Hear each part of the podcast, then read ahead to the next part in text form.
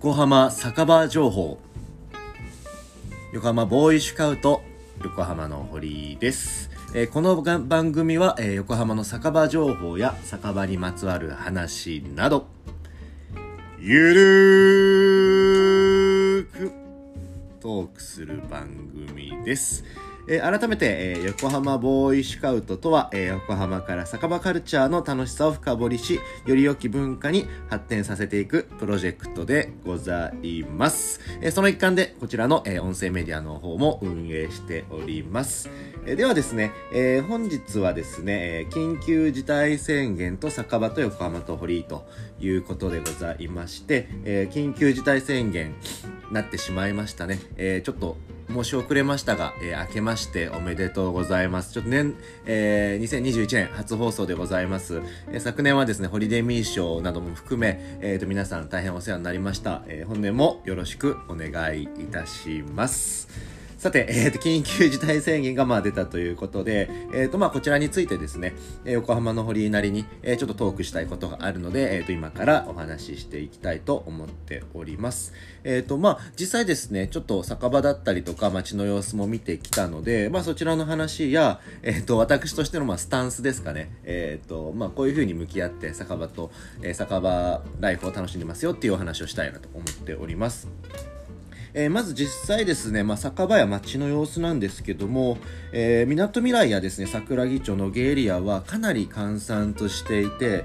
まあ、ほとんど密になりづらい状況でございました。はい。で、えっ、ー、と、横浜駅はですね、さすがに、まあ、ターミナル駅なんで、えっ、ー、と、人手はね、まあ、そこそこはいるんですけども、宣言前よりですね、やはり減少しまして、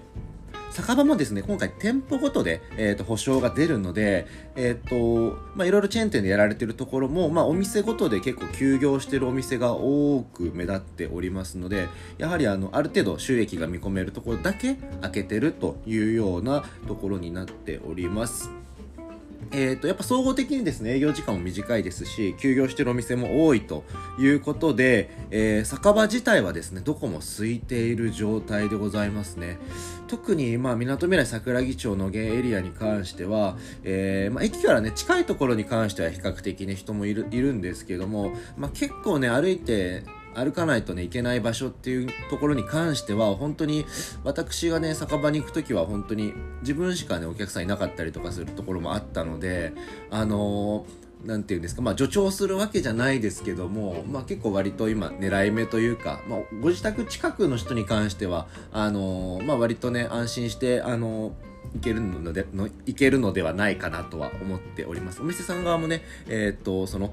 感染対策っていうのもちゃんとされてるので、えーとまあ、手洗いうがいをして、えーまあ、自分たちも気をつけて、まあ、消毒して、えー、酒場に行って、まあ、あの過ごせば特にあの問題なさそうかなっていう、まあ、あんまりなんか怖いなっていう感じはしなかったっていうのが私個人の感想でございました。はい。で、実際ですね、ちょっと私の、えー、ちょっと酒場ライフですかね。まあ、この宣言下での、ま、過ごし方なんですけども、えっと、こちらのちょっとトピックス話していきたいと思っております。まずですね、まあ、昼から営業しているお店にまあ行ってみるっていうところですかね。まあ、例えばあの、ピオシティとかだと11時半からやってるんですかね、も昼前からやっているので、まあ、逆にその夜からね、飲み始めるっていう場合にあんまりピオシティ行くことって最近なかったので、まあ、改めてですね、こういうお昼からやってるお店、まあ、ランチからね、やってる立ち飲み屋さんとかもね、あるので、例えばね、馬車道エイトさんとか、最近私よく行かせていただくんですけども、まあ、そういったところろもねやっているのであの普段行かない昼からねやってるお店っていうのも、えー、と行ってみるのもいいのかなと思っております。で大体飲み始める時間っていうのが私最近だと13時くらいからはしごする場合はそんな感じでちょっとやってますね。えっ、ー、ととは、えー、ピオシティさんの話もしましたけども、まあ、お昼前からやってるお店だと、えっ、ー、と、シャルアネックスさんの横浜駅のシャルアネックスさんに入ってる、えっ、ー、と、三河屋さんっていうと角打ちさんなんで、まあ、そこはね、えっ、と、角打ち以外にもその酒屋としてお酒自体も販売してますので、ここは普通にシャルアネックスさんのオープンと同時からやってますので、えっ、と、まあ、13時から飲むっていう時は結構割とシャルアネックスさんの三河屋さんスタートだったりとか、まあ、あとはピオシティから始めたりとかっていうことが結構多いですね。であとはですね、やっぱり時間がか、ね、限られてますので、ほんと8時、まあ、7時までか、えー、っとお酒の提供が7時までで、まあ、7時にねラストオーダーで結構たくさん頼んだとしても8時までしか入れないのでもしね4時から飲み始めたら4時間しかないんであのー、まああの行けるお店がですねかなり限られてると思います。なのでですし、えー、とやはりですねこの緊急事態宣言でね、えー、お店がね自分の好きなお店がね潰れちゃったりしたらすごくやっぱりね嫌ですからあの、まあ、いつものお店をね支援するっていういつのものお店を、まあ、あの利用するっていうのを心がけております。なのでもうほぼほぼですね あの新規開拓はまあ多少はするんですけどもまあ、大体私ですね、いつものお店にいると思いますので、もしあの、お会いした時はですね、えっ、と、よろしくお願いをいたします。はい。で、えっと、で、いつものお店に行くので、まあ、またね、別の楽しみ方もしてもいいと思います。まあ、いつも頼んだことメニュー、頼んだことないメニューだったりとか、あのー、まあ、あとはね、ちょっといつもはあのケチって安いメニューしか頼んでなかったところを、まあ、ちょっと高額なメニューをちょっと頼んでみ贅沢なメニュー頼んでみたりとかまあなんかそういう感じでいつものお店もねあの違うメニュー頼んでみて楽しんでみるっていうのもありかなと思います。いつもレモンサワーしか飲まないけど今日ちょっとグレープフルーツサワー行ってみようかなとかまあちょっとねそういう新しい発見もあるかなと思いますのでいつも行ってるお店をちょっと深掘りしてさらにファンになるっていうのもねすごくいいのかなと思いますスタッフとしてのスタッフさんとのねコミュニケーションもね楽しんでみるのもいいのかなと思いますただちょっと少しそれと逆行する話にはなるんですけどもまあコロナ対策もあって、まあ長いしすぎないっていうのも一つね、ありかなとは思います。あのー、まあお客さん全然いなかったらね、すごくいいのかなとは思うんですけど、ある程度ね、賑わってるとね、あのー、同じ方とずっとね、同じ空間にいると、やはりあの感染リスクも高まってくるのかなとは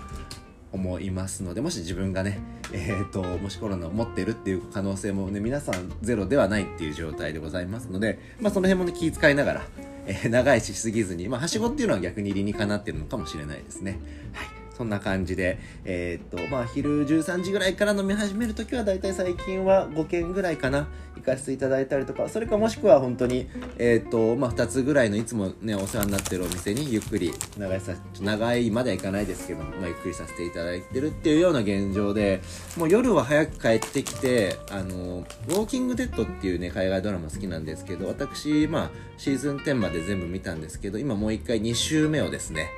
えー、っと、まあ、ウイスキーでもちびちび飲みながら、まあ、見てるというところでですね、まあ、お家でそういった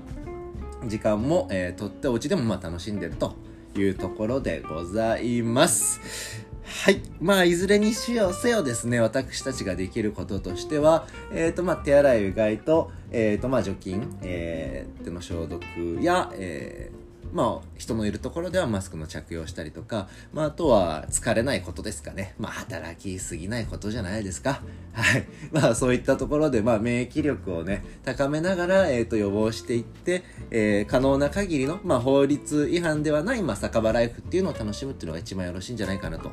思っておりますので、えっ、ー、と、まあ、休業されてるお店に関しては、えっ、ー、と、またね、えっ、ー、と、休業明けをね、私は楽しみにしておりますので、えっ、と、またその時によろしくお願いをいたします。では、えっ、と、緊急事態宣言でございますが、えっ、と、皆様、お体にお気をつけて、え楽しい酒場ライフを、えしてまいりましょう。ではですね、またお会いいたしましょう。失礼いたします。